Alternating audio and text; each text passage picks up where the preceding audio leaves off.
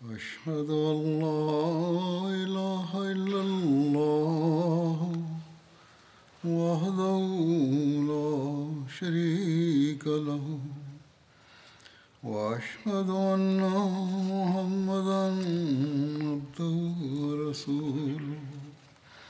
أما بعد فأعوذ بالله من الشيطان الرجيم. بسم الله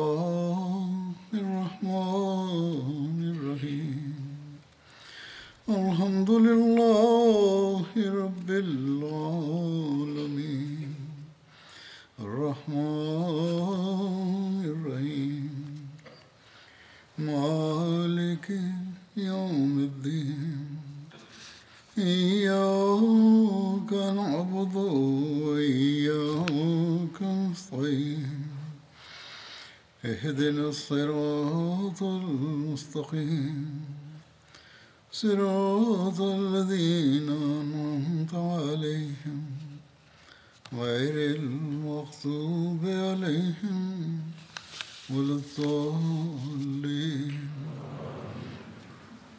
В своей предыдущей проповеди я рассказывал об убийстве Асмы. Как я уже упомянул, я расскажу о втором похожем событии, которое тоже выдумано. – Второе событие связано с убийством иудея Абу Афака. В книге «Жизнеописание посланника Аллаха, мир ему и благословение Аллаха» повествуется об убийстве иудея по имени Абу Афак. Однажды посланник Аллаха, мир ему и благословение Аллаха, обратившись к сподвижникам, сказал, «Кто из вас сможет убить дерзкого человека, то есть Абу Афака?» Абу Афак был пожилым человеком. Говорят, что ему было 120 лет. Он возбуждал людей против посланника Аллаха, мир ему и благословение Аллаха, своими стихами. При этом он всегда использовал скверные слова в отношении посланника Аллаха, мир ему и благословение Аллаха. На призыв посланника Аллаха, мир ему и благословение Аллаха, со своего места встал Хазрат Салим ибн Умейр. Он был таким человеком, который из-за страха перед Всевышним Аллахом постоянно плакал.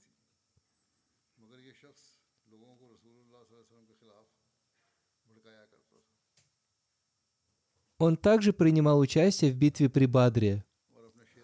Обратившись к посланнику Аллаха, мир ему и благословение Аллаха, он сказал, «Я взял на себя обязательство, либо я убью Абу Афака, либо погибну на этом пути».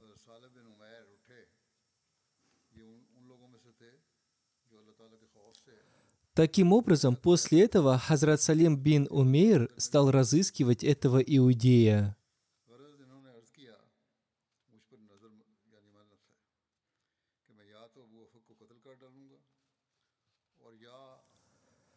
Однажды ночью во время сильной жары, когда Абу Афак спал во дворе своего дома, Хазрат Салим, узнав об этом, отправился к нему домой. Придя к нему, он приставил свой меч к его груди и нажал на него с такой силой, что меч вышел из его спины. Враг Аллаха Абу Афак страшно закричал. После этого Хазрат Салим ушел, оставив его в таком состоянии. Услышав его крик, люди прибежали к нему. Его последователи занесли его в дом, однако из-за сильного ранения этот враг Аллаха умер.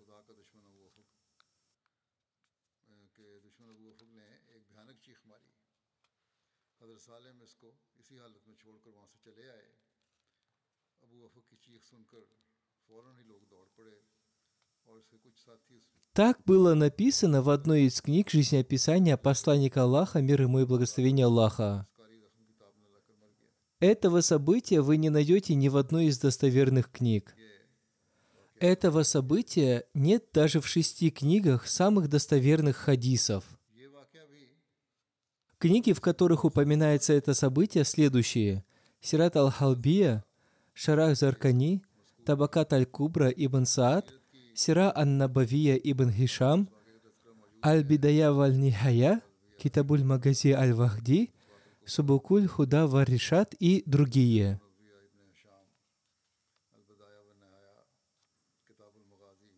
Однако это событие не упоминается в большинстве книг по истории ислама. Например, Аль-Камиль фи Тарих, Тарихи Табари, Тарих ибн Халдун и так далее. Об убийстве Абу Афака также свидетельствует событие убийства Асмы.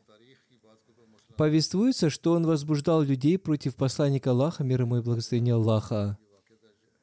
После битвы при Бадре он увеличил свою вражду и ревность против посланника Аллаха, мир ему и благословения Аллаха, и он стал явным мятежником. Противоречивые слова повествования относительно Абу Афака делает это событие сомнительным. Первое противоречие связано с именем убийцы. Согласно Ибн Саада и Вагди, убийца Абу Афака был Салим бин Умейр. Согласно другим повествованиям, его звали Салим бин Умар. Однако, согласно Ибн Укбе, его звали Салим бин Абдулла бин Сабит Ансари.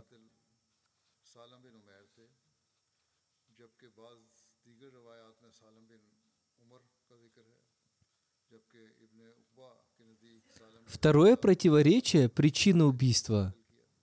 Согласно Ибн Хишаму и Вакди, Салим совершил убийство по причине сильного гнева. Согласно другим повествованиям, он убил его по приказу посланника Аллаха, мир ему и благословения Аллаха. Некоторые написали, что он был убит из-за разногласий на почве религии. Третье противоречие связано с тем, что согласно Ибн Сааду, Абу Афак был иудеем, однако Вагди утверждал, что он не был иудеем. Также существуют разногласия относительно времени его убийства. Согласно Вагди и Ибн Сааду, его убийство произошло после убийства Асмы.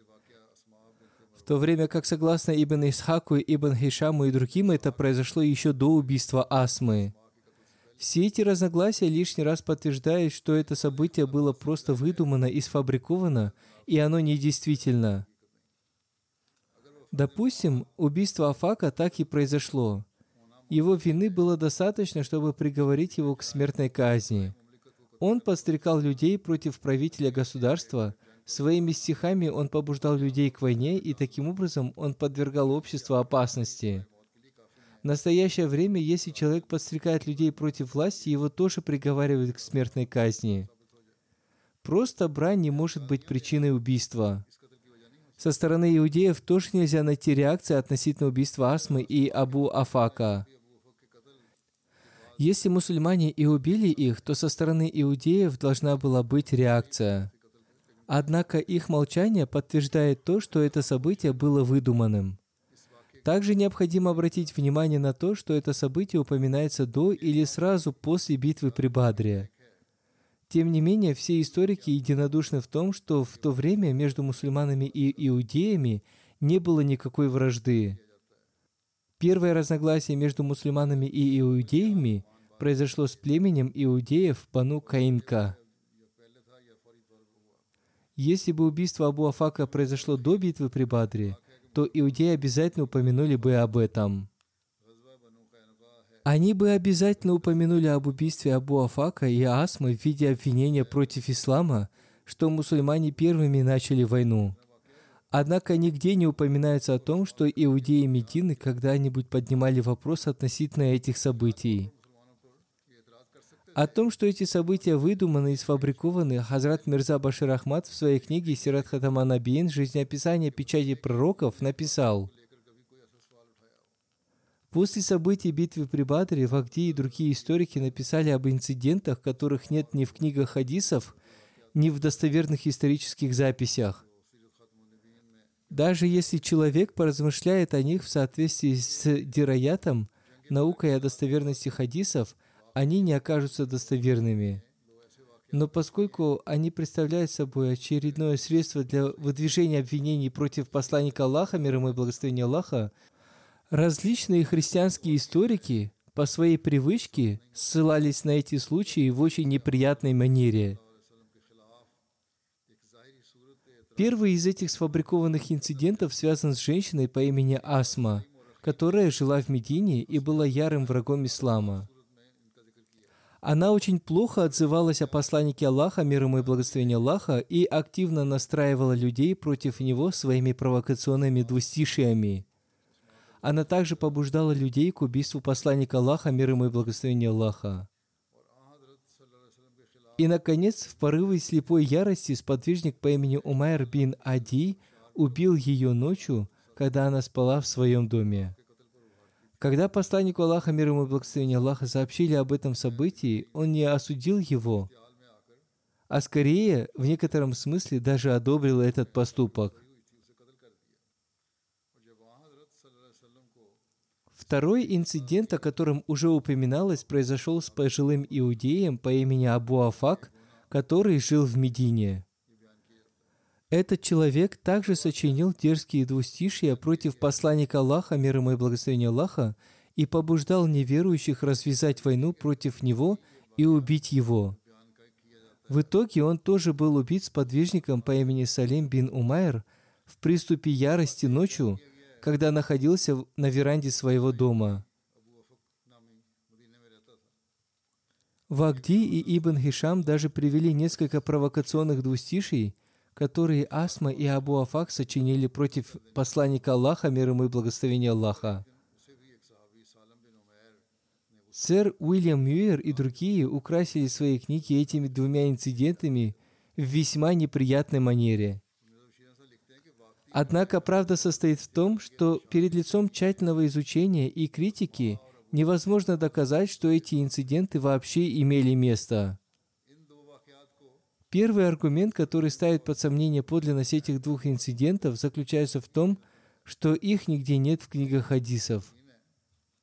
Другими словами, нет ни одного хадиса, в котором упоминалось бы о пришествии подобного рода, а также имена убийцы или жертвы. На самом деле, если оставить в стороне хадисы, даже историки не упоминали об этих инцидентах, тогда как, если бы инциденты такого рода действительно происходили, то не было бы причин, по которым в книгах хадисов и различных книгах по истории не было бы упоминания о них. В данном случае нельзя предполагать, что поскольку обвинение было выдвинуто против посланника Аллаха и его сподвижников, да будет доволен имя Аллах, то мухадисы, ученые хадисоведы и различные историки, вероятно, опустили эти события. Причина этого в том, что, во-первых, обстоятельства, при которых происходили эти события, не вызывают возражений.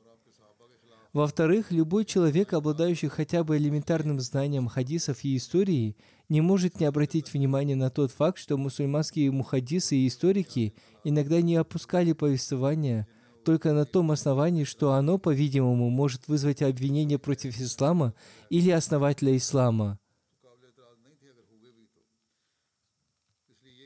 Их правдивая деятельность заключалась в том, что они никогда не отказывались рассказать о том, что, по их мнению, является достоверным с точки зрения риваята, повествования, просто из-за его тематики.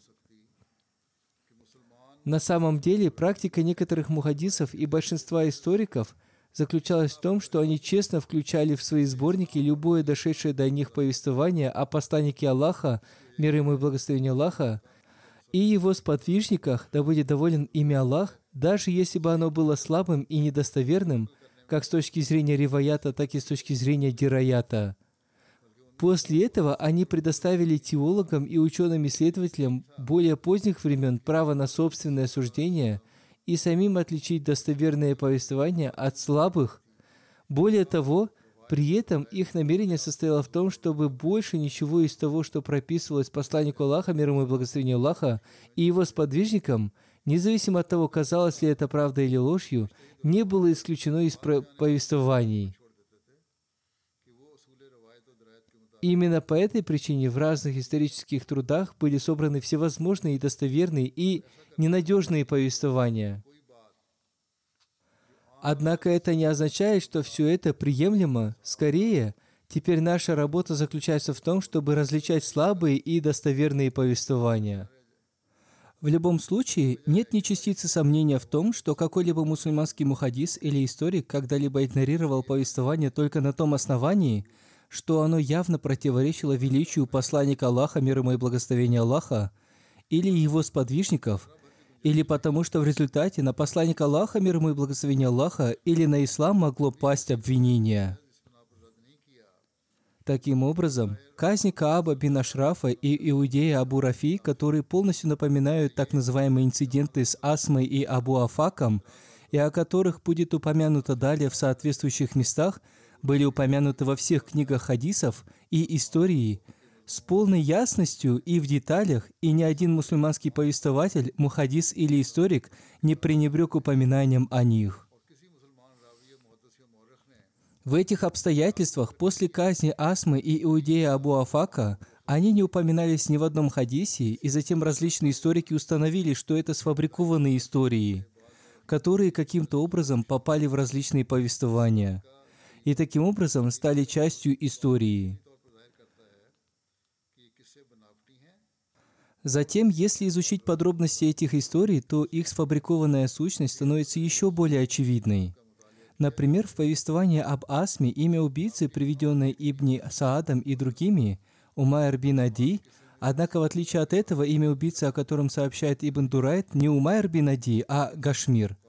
Сухайли объявляет оба эти имени неправильными и утверждает, что на самом деле Асма была убита своим собственным мужем, чье имя в различных повествованиях упоминается как Язид бин Зайд – Затем в других повествованиях рассказывается, что никто из вышеупомянутых людей не убивал Асму, скорее ее убийцей был неизвестный человек, принадлежавший к ее собственному народу.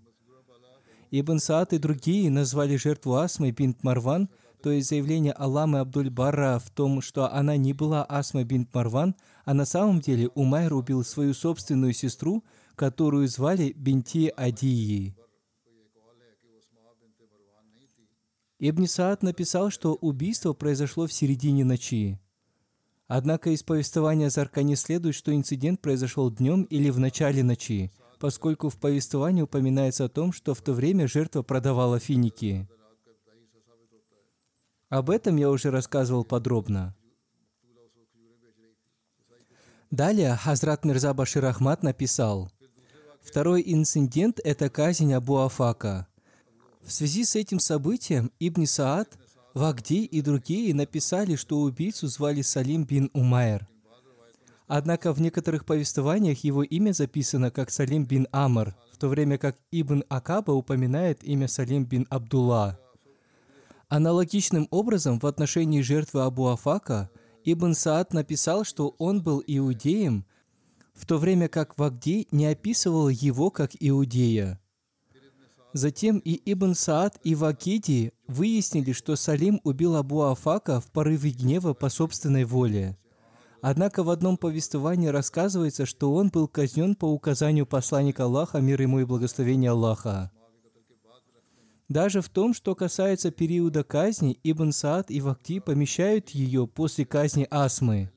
Однако Ибн Исхак и Абу Раби утверждают, что это произошло до казни Асмы. Все эти противоречия приводят к сильному сомнению и мнению о том, что эти истории сфабрикованы и ложны, или же если в них и есть доля правды, то она настолько неясна, что не может быть принято утверждение относительно их подробностей и характера. Другим аргументом, подтверждающим ложность этих инцидентов, является то, что время, в которое, как утверждается, происходили эти оба события, является периодом, в отношении которого все историки единодушны в том, что до этого времени между мусульманами и иудеями еще не возникала конфронтации или спора. История устанавливает, что во время похода на племя Бану Кайнука состоялась самая первая битва, которая произошла между мусульманами и иудеями – и что иудеи из племени Бану Кайнука были первыми, кто практически выступил вперед в своей вражде к исламу. Как же в таком случае можно согласиться с тем, что до этой битвы между иудеями и мусульманами происходили такие убийства и кровопролития? Более того, если такие события действительно произошли до битвы с племенем Бану Кайнука – то они не могли быть перечислены среди факторов и так далее, приведших к этой битве. По крайней мере, иудеи, которые могли бы воспользоваться очевидной возможностью выдвинуть обвинения против мусульман на основании этих событий, что именно мусульмане изначально спровоцировали физический конфликт, подняли бы шум по поводу этих инцидентов. Тем не менее, ни в одной исторической летописи и даже в работах тех историков, которые передали эти рассказы, нет абсолютно никаких упоминаний о том, что иудеи Медины когда-либо выдвигали подобные утверждения. Если кто-то считает, что, возможно, они действительно выдвинули обвинения, но мусульманские историки просто опустили его, то это является ошибочным и бездоказательным суждением. Ибо, как уже упоминалось, ни один мусульманский мухадис или историк никогда не закрывал глаза на какие-либо утверждения, выдвинутые противником. Например, в случае похода Нахля, когда идолопоклонники Мекки выдвинули протест против мусульман за осквернение священных месяцев – Мусульманские историки зафиксировали это утверждение в своих книгах с беспрецедентной добросовестностью. Следовательно, если бы какое-либо подобное утверждение было выдвинуто иудеями по этому поводу, исторические записи не обошлись бы без его упоминания. Таким образом, эти рассказы не подтверждаются ни с какой точки зрения анализа. Создается мнение, что тайный враг ислама либо рассказал эти истории, приписав их какому-то мусульманину, а затем они нашли способ включить их в повествование мусульман, или, возможно, слабый мусульманин включил эти повествования в историческую летопись, чтобы приписать ложную гордость своему собственному племени, что такие люди, состоявшие с ним в родстве, убивали различных вредоносных неверующих. Аллах знает лучше. Такова действительная реальность, которая устанавливается в отношении этих инцидентов. Однако, как мы указывали выше, даже если бы эти события и были правдой, они не могут считаться предосудительными при тех обстоятельствах, при которых они произошли. В те дни уязвимое состояние, с которым столкнулись мусульмане, уже было описано выше. Их положение было точно таким же, как у человека, который оказывается окруженным в таком месте, которое охвачено опасным пылающим огнем со всех четырех сторон, насколько простирается взор, и у него нет места для спасения, и рядом с ним стоят такие люди, которые жаждут его крови. В этом чрезвычайно уязвимом государстве мусульман, если злой и дерзкий человек настраивает людей против их повелителя и вождя – произнося провокационные куплеты и провоцирует своих врагов на его убийство, какое другое решение могло быть в обстоятельствах той эпохи, кроме как покончить с таким человеком? Тогда это действие было совершено мусульманами только в состоянии крайней провокации, состоянии, в котором наказание в виде убийства не может считаться достаточным для возмездия. Таким образом, даже такой человек, как господин Марголиус, который обычно занимает противоположную позицию по любому вопросу, не считает мусульман достойными осуждения из-за этих инцидентов. Так господин Марголиус пишет. Поскольку, если стихи, приписываемые Асми, подлинные, она намеренно подбивала жителей Медины к убийственному нападению на пророка Мухаммада, мир ему и благословение Аллаха, ее казнь не была бы непростительно безжалостной мерой – если судить по любым стандартам, и не следует забывать, что сатира была гораздо более эффективным оружием в Аравии, чем где-либо еще, и судя по тому факту, что наказан был только виновный, это было решительным улучшением существующей системы, при которой жесткое обращение с конкретным человеком означало войну между целыми племенами. Вместо этого был введен принцип, согласно которому каждый человек должен страдать по собственной вине, а не его близкие. Если у господина Марголиуса и есть какие-либо возражения в отношении этих казней, то только в отношении способа, которым они были осуществлены. Другими словами, почему они не были казнены официально после официального объявления об их преступлениях? Первый ответ на этот вопрос заключается в том, что даже если считать эти инциденты правдой, то они были индивидуальными действиями некоторых мусульман, которые были совершены ими после того, как их сильно спровоцировали. Посланник Аллаха, мир ему и благословение Аллаха, не приказывал совершать эти действия, и это категорически подтверждается записью Ибн Саада. Во-вторых, если предположить, что посланник Аллаха, мир ему и благословение Аллаха, отдал приказ относительно этих действий, то, тем не менее, обстоятельства того времени были определенно таковы, что если бы было публично вынесено официальное решение в отношении казни Асмы и Абу Афака, а родственники преступников были бы заранее проинформированы о том, что их люди будут казнены, то это могло повлечь за собой опасные последствия. Кроме того, существовало также сильное опасение, что эти инциденты могли разжечь огромный пожар войны между мусульманами и иудеями, и даже между мусульманами и идолопоклонниками Медины. Странно, что хотя Марголиус считал простое убийство допустимым в свете специфических обстоятельств Арафии того времени, почему же тогда в отношении метода казни его наблюдение не смогло учесть специфических обстоятельств того времени? В этом отношении, если бы он принял во внимание конкретные обстоятельства того времени, то, возможно, он был бы убежден, что использованный метод был наиболее подходящим и необходимым в обстоятельствах того времени и в интересах общественного спокойствия, но этого не произошло.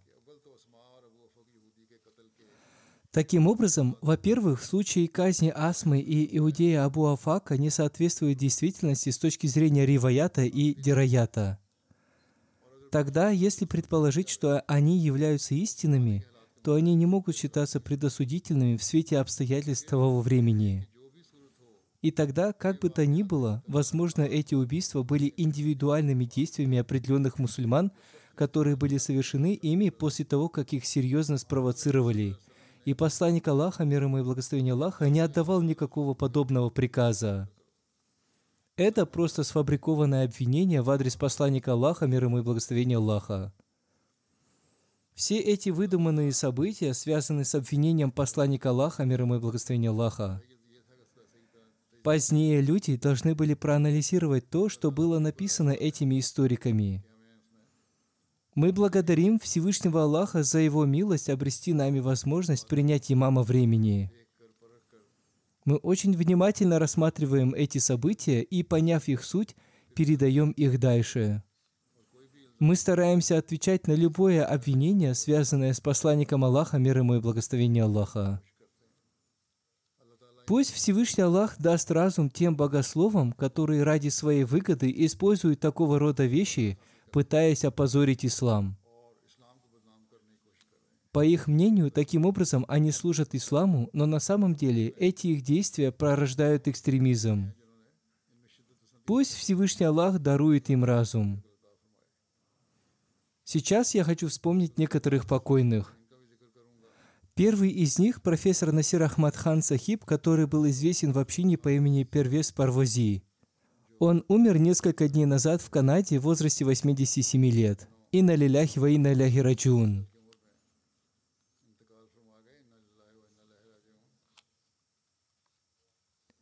Покойный родился в Кадиане. Он был сыном миссионера Мауляны Ахмадхана Насим Сахиба, который долго служил на посту Назир Исляху Иршат Маками. Он был великим человеком, и он очень хорошо организовывал работу общины. Мать покойного звали Рахмат Биби Сахиба. Свое начальное образование покойный получил в Кадиане – После окончания средней школы сначала он не поступил в колледж, поскольку в то время колледж Талим Ислам находился в Лахоре. Он поступил в этот колледж, когда он был переведен в Рабфу. В 1958 году он получил степень бакалавра. В 1960 году покойный получил степень магистра в Ориентал колледж в Лахоре.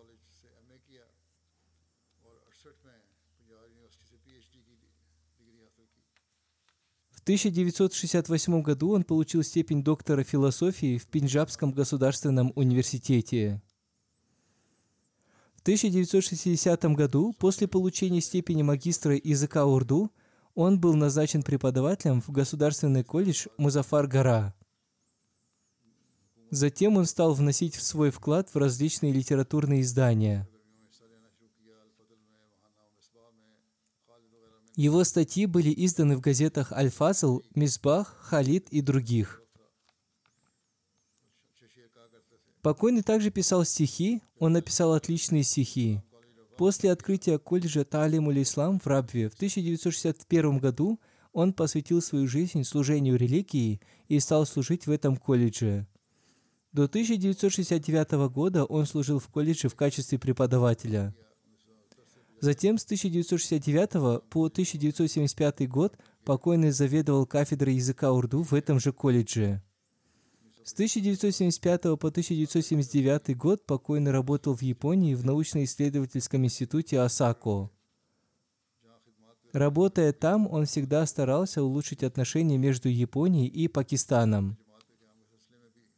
Находясь в Токио, он помогал становлению общины Японии. Он вернулся в Пакистан в 1979 году. Когда государство конфисковало все наши колледжи, покойный преподавал в разных университетах. С 1986 по 1990 год он работал в Государственном колледже Файзалабада в качестве преподавателя. Покойный столкнулся с противодействиями из-за своего вероубеждения. Его хотели арестовать, и он, оставив все, переселился в Великобританию к Хазрату четвертому халифу обетованного Мессии, да пребудет с ним милость Всевышнего Аллаха. По повелению Хузура в дальнейшем покойный переселился в Швецию. Там, начиная с 1991 по 2001 год, он преподавал в университете Упсалы. Находясь в Швеции, он вошел в комитет по присуждению Нобелевской премии по литературе. На этом посту он прослужил почти 16 лет.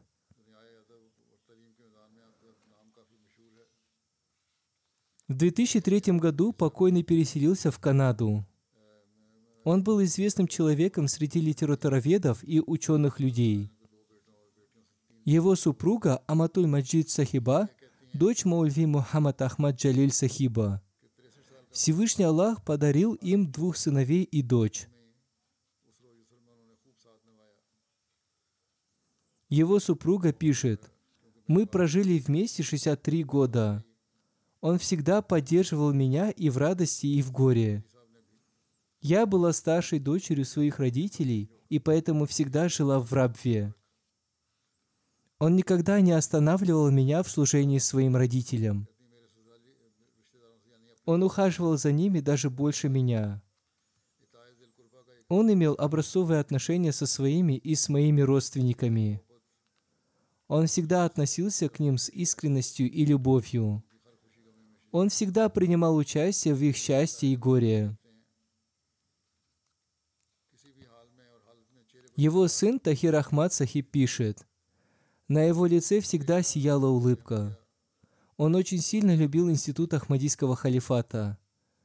Он поддерживал эту связь до самой своей смерти и всегда писал письма халифу времени с просьбой о мольбе. Даже во время своей последней болезни, когда врачи отказались от него и он не мог писать, сначала он передал халифу времени через кого-то свою просьбу о мольбе. Иногда он с большим трудом писал своей рукой. Он имел очень искреннюю и преданную связь с институтом Ахмадийского халифата. Когда он был в Японии, в качестве приза ему была вручена энциклопедия. В то время это считалось большим призом. Он подарил эту энциклопедию библиотеке Ахмадийского халифата. В 1980 году ему была присуждена золотая медаль по литературе. Однако его не пригласили на церемонию вручения из-за его вероубеждения. Они отправили эту медаль ему домой. Его дочь Аматуль Вудуд пишет, «Мой отец очень сильно любил священный Куран. Он ежедневно прочитывал одну часть священного Корана. Если нам нужен был доклад на любую тему, он всегда говорил, «Откройте такую-то суру и прочитайте такой-то аят». Наш отец научил нас любить и укреплять связь с халифатом. Он научил нас тому, как создать в себе уверенность. Его вторая дочь Садия Сахиба пишет, «Мой отец очень сильно любил Ахмадийский халифат. Мы всегда замечали по его разговорам и образу жизни его высокое уважение к институту Ахмадийского халифата.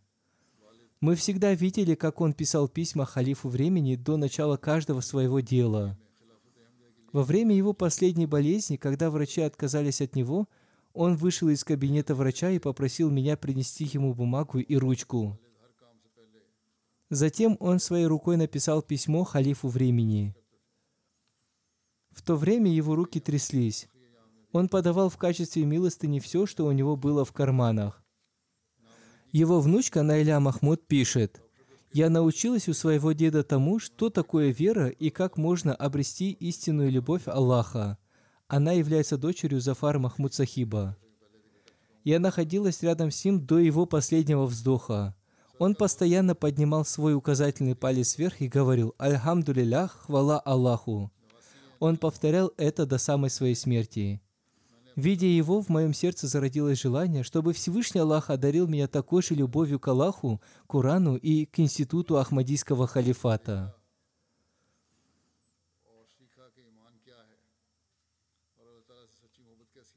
Пусть Всевышний Аллах простит и помилует его. Пусть его дети и потомки будут продолжателями его добродетелей.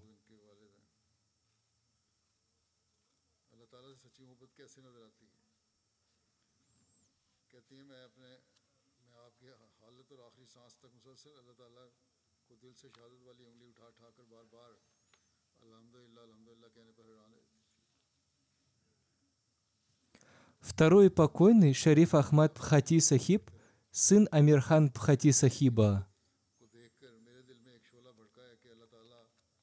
Он умер несколько дней назад в возрасте 88 лет. Инна лиляхи ва инна иляхи раджун. Покойный был Муси. Он оставил супругу, двух сыновей и двух дочерей. Один из его сыновей служит в службе безопасности в Рабве. Второй сын, Тахир Ахмад Пхати Сахиб, служит миссионером в Африке в Сьерра-Леоне. Он пишет, «Наш отец рассказывал следующее. Когда исполнилось пророчество Хазрата Обетованного Мессии мир ему, Аля-Храме, нашему деду в то время было 9 лет – Ахмадият уже вошел в его сердце, однако из-за маленького возраста он не мог принести обет верности. Позднее он принял Ахмадият на руке Хазрата первого халифа обетованного Мессии. В 1974 году, когда в Пакистане начались противодействия Ахмадияту, покойный жил в селе Лалия возле Рабвы. Оттуда он переселился в Рабву. Он работал на ткацкой фабрике, но никогда не скрывал своего вероубеждения – где бы он ни работал, он сразу признавался в том, что он мусульманин Ахмади. Он говорил им, «Поддерживайте со мной связь, если у вас нет никаких проблем, поскольку я не буду скрывать своего вероубеждения».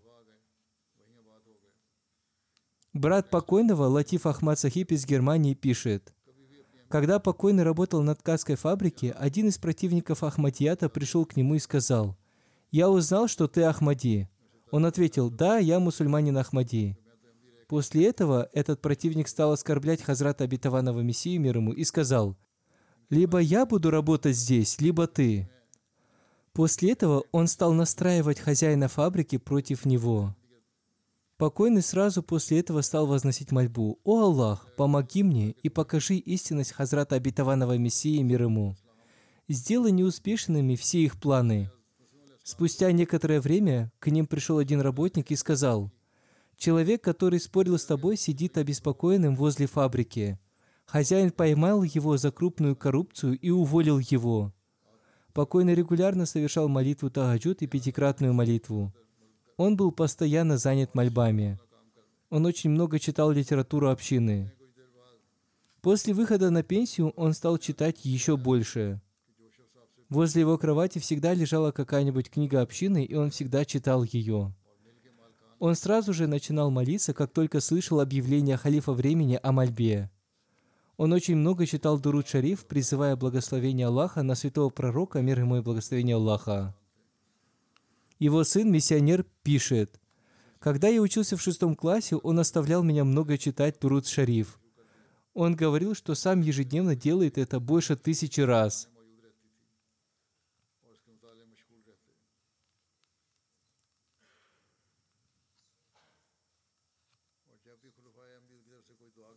Пусть Всевышний Аллах простит и помилует его. Пусть его потомство станет продолжателем его добродетелей.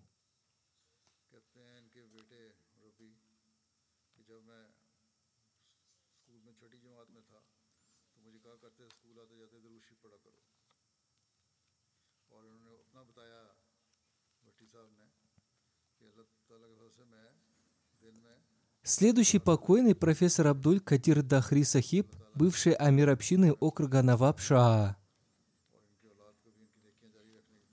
Он умер в возрасте 92 года. Инна лиляхи ва инна ляхи раджун. Он оставил одного сына и пятерых дочерей.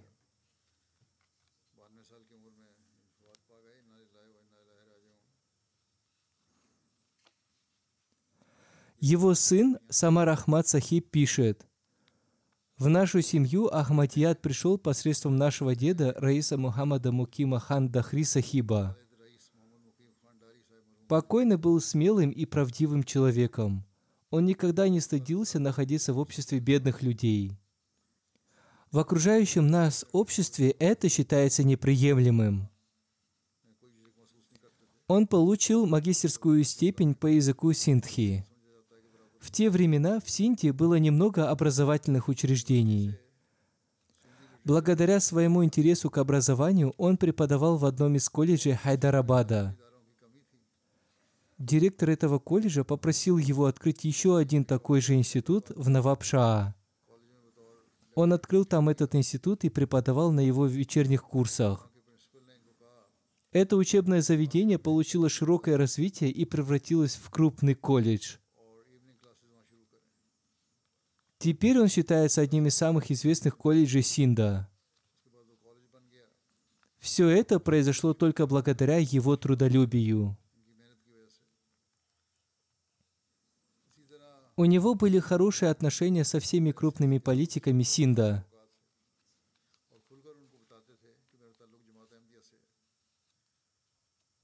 Он всегда открыто говорил о том, что он мусульманин Ахмадии. Он оставлял своих детей не бояться и не скрывать своего вероубеждения. Он всегда говорил на Синдхи, «Мы надели на себя украшение Ахмадията, и это является необыкновенным знамением». По повелению Хазрата третьего халифа обетованного Мессии, он перевел священный Куран на язык Синдхи. Согласно повелению Хузура, он также перевел на синдхи два тома Тавсира Сагир.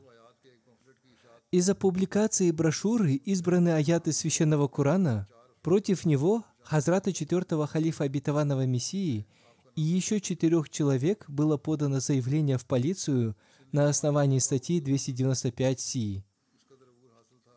Кроме синдхи, он отлично владел языком урду. Это можно было заметить по его писаниям. Его писания оказывали на читавших их людей сильное впечатление. Он был членом фонда Фазли Умар. Аспиранты обращались к нему за помощью. Он имел широкий круг друзей. Он также написал книгу на языке синдхи, которая помогает преподавателям и студентам.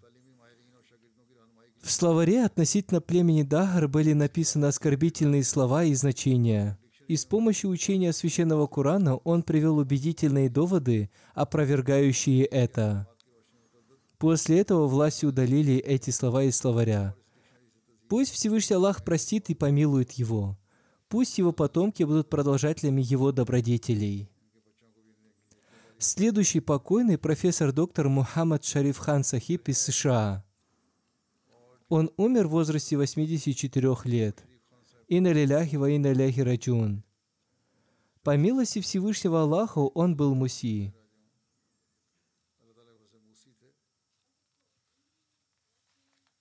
Покойный родился в Танзании в 1939 году. В их семью Ахмадият пришел посредством его деда, который принял Ахмадият в Танзании. Свое начальное образование покойный получил в Кадьяне. В 1954-55 годах, услышав призыв Хазрата второго халифа обетованного Мессии о посвящении своей жизни служению ислама, покойный посвятил свою жизнь служению исламу. В то время он учился в восьмом классе средней школы. В 1963 году он получил магистерскую степень по зоологии и золотую медаль. В 1996 году он защитил докторскую диссертацию по зоологии. По повелению Хазрата Третьего халифа обетованного Мессии в 1963 году он стал преподавать в Рабе в колледже Таалимуль Ислам. Он прослужил в этом колледже до 1998 года, то есть до выхода на пенсию, целых 35 лет.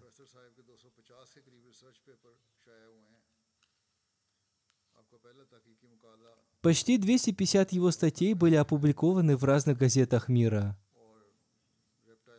Его первая статья была опубликована в 1972 году. Это была статья о рептилиях. Он очень много исследовал змей, ящериц и других рептилий. Я тоже был его учеником. Он проводил для нас экскурсии и показывал нам творение Аллаха в виде различных рептилий. В 2002 году Ему было присвоено звание «Лучший зоолог года в Пакистане».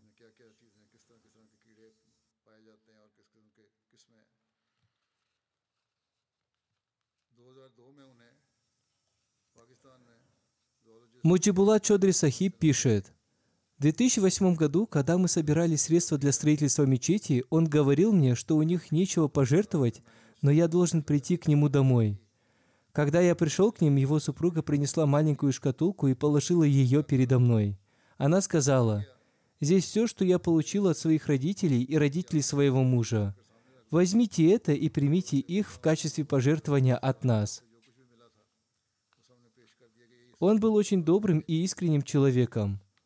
Он всегда находился среди студентов в качестве друга. Пусть Всевышний Аллах простит и помилует его. Позднее люди прислали мне сообщение о нем. Его старший сын Зафрулlah Сахиб пишет, Некоторые ученые из США и Канады приехали к нему в Рабву. Они сказали, что в Пакистане они еще не видели ни одного опытного человека в области изучения рептилий, кроме покойного шариф Хан Сахиба. Он был очень опытным человеком в своей профессии.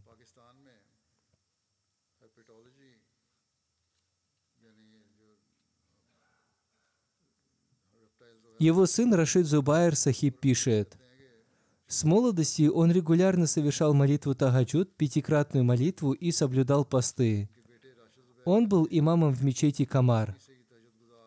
Кроме коллективных молитв, он регулярно читал священный Куран и его тафсиры. Он обладал широкими знаниями. Его внук Машхут Ахмад хан пишет, «Наш дед был очень духовным человеком. Он обладал глубоким пониманием естествознания. Он научил нас тому, что природа доказывает существование Бога. Он всегда наставлял нас вовремя совершать молитву, читать священный Куран, любить институт Ахмадийского халифата, писать письма халифу времени, слушать его проповеди. Он и сам совершал все это.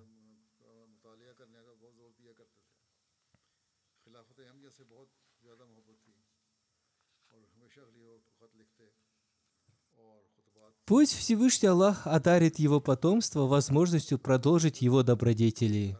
Аминь.